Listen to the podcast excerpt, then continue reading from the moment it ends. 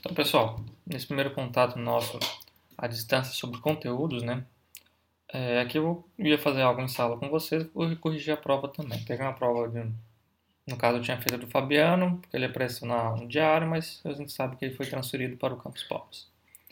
Mas então, galera, aqui vou fazer questão por questão, de uma maneira bem simples e rápida e da forma mais didática possível.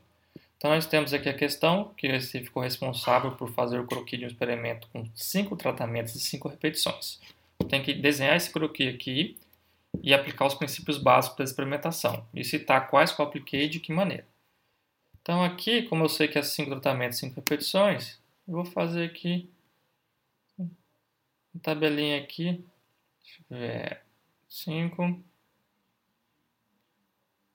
fazer dessa maneira, certo? Podemos, no caso, eu vou adicionar mais uma linha aqui em cima, só para ficar melhor para vocês. Aqui, beleza. Colocar. Só ajeitar aqui o, o nosso parágrafo, né? Deixa eu ver. Opções de espaçamento. Aqui, galera aqui. Beleza. Blocos. Então, bloco 1 bloco 2, bloco 3, bloco 4, bloco 5. Nesse caso aqui, então necessariamente estou fazendo um experimento em blocos ao acaso, né? Então dentro de cada, se eu vou fazer dessa maneira, eu vou distribuir os tratamentos que eu fiz desse desenho aqui dentro das linhas, tá bom? Então, aqui temos os blocos, 1, 2, 3, 4, 5, e vou sortear os tratamentos aqui dentro, tá bom? Então, por exemplo, aqui colocar tratamento 1, tratamento 2, tratamento 3, tratamento 4 e tratamento 5. Aqui da mesma maneira, só que agora eu vou colocar como se eu fosse um sorteio. Fiz o sorteio, ficou dessa maneira aqui totalmente aleatório, sendo que dentro de cada bloco o tratamento tem que aparecer somente uma vez, tá bom? Então, o que eu estou fazendo aqui, e eu acredito que eu esteja fazendo correto, vocês podem até verificar isso para a gente durante a execução do vídeo. 4 já foi aqui, então nós temos aqui o o tratamento 2, vou colocar aqui. Então, 3, 5, 1, 2, opa, ficou errado.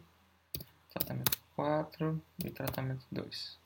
Então, se você observar dentro de cada bloco, os tratamentos aparecem somente uma vez. A gente pode conferir aqui rapidamente. Nenhum tratamento está se repetindo dentro do, do que a gente tem dentro de cada bloco, tá bom? Aqui eu apliquei então os três princípios. Então, nós temos o princípio, o princípio básico da repetição, que me permite estimar o erro, estimar o erro. Nós temos também o princípio da casualização, que é que permite validar a estimativa do erro. E ainda eu apliquei o princípio da, do controle local para controlar as diferentes condições do ambiente. Beleza? Então aqui, ó, princípio da repetição, porque ó, cada tratamento aparece cinco vezes. Da casualização, então, aparece aqui, depois aqui, vem para cá, aqui, para garantir a validade da estimativa do erro, nenhum tratamento no local tendencioso, e o controle local para controlar diferentes condições do ambiente. Coloquei aqui linhas, poderia ter colocado em colunas. Essa foi a questão 1. Vamos para a questão 2. Com base na questão anterior, eu tenho que mostrar um quadro da nova, com as fontes de variação e os graus de liberdade, considerando que o experimento pode ter sido implantado em DIC ou DBC, puramente ao acaso ou em blocos ao acaso. Então, 5 tratamentos, 5 repetições. Vamos lá. Em DIC eu tenho tais fontes de variação. Tratamentos o resíduo e também o total. Como eu tenho cinco tratamentos, 4 graus de liberdade do para tratamentos. O total, como são 5 tratamentos, 5 repetições, temos 25 parcelas, então grau de liberdade 24. O resíduo é a diferença, então por diferença nós temos 20 graus de liberdade para o resíduo. Se fosse um DBC, nós teríamos tratamentos, blocos, resíduo e total, certo? Só para colocar aqui para vocês, arrumar rapidamente, certo? Nenhum, beleza, colocar assim.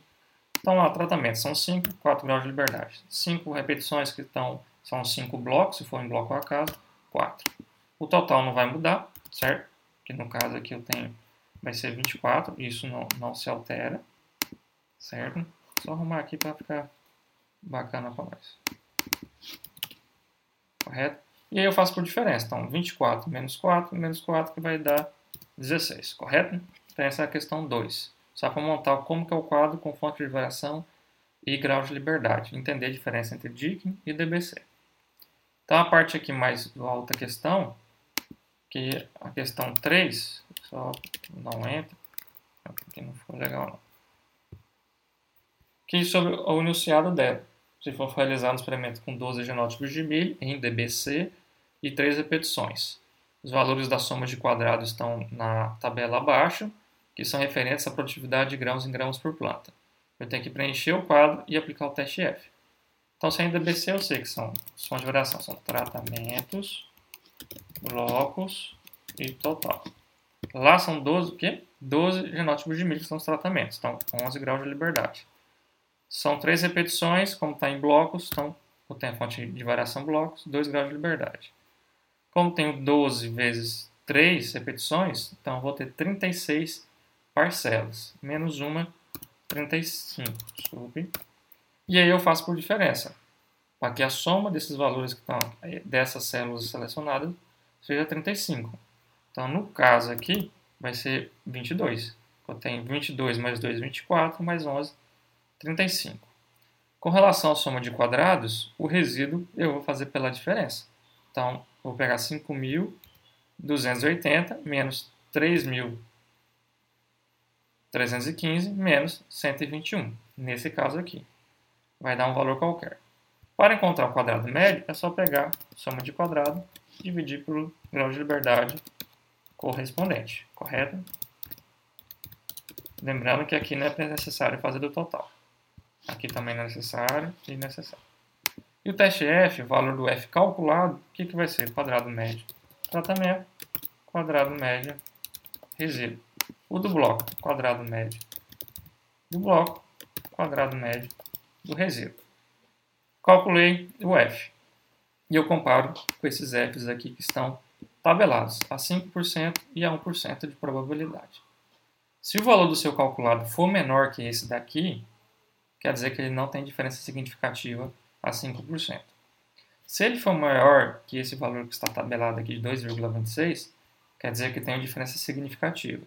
E se ele for a 5%? E se ele for maior que 3,18, quer dizer que ele tem diferença significativa a 1%. Isso me quer dizer o quê? Quais são os comentários? Se deu diferença significativa, que os tratamentos apresentam diferença. Entre um deles, tem diferença com os demais.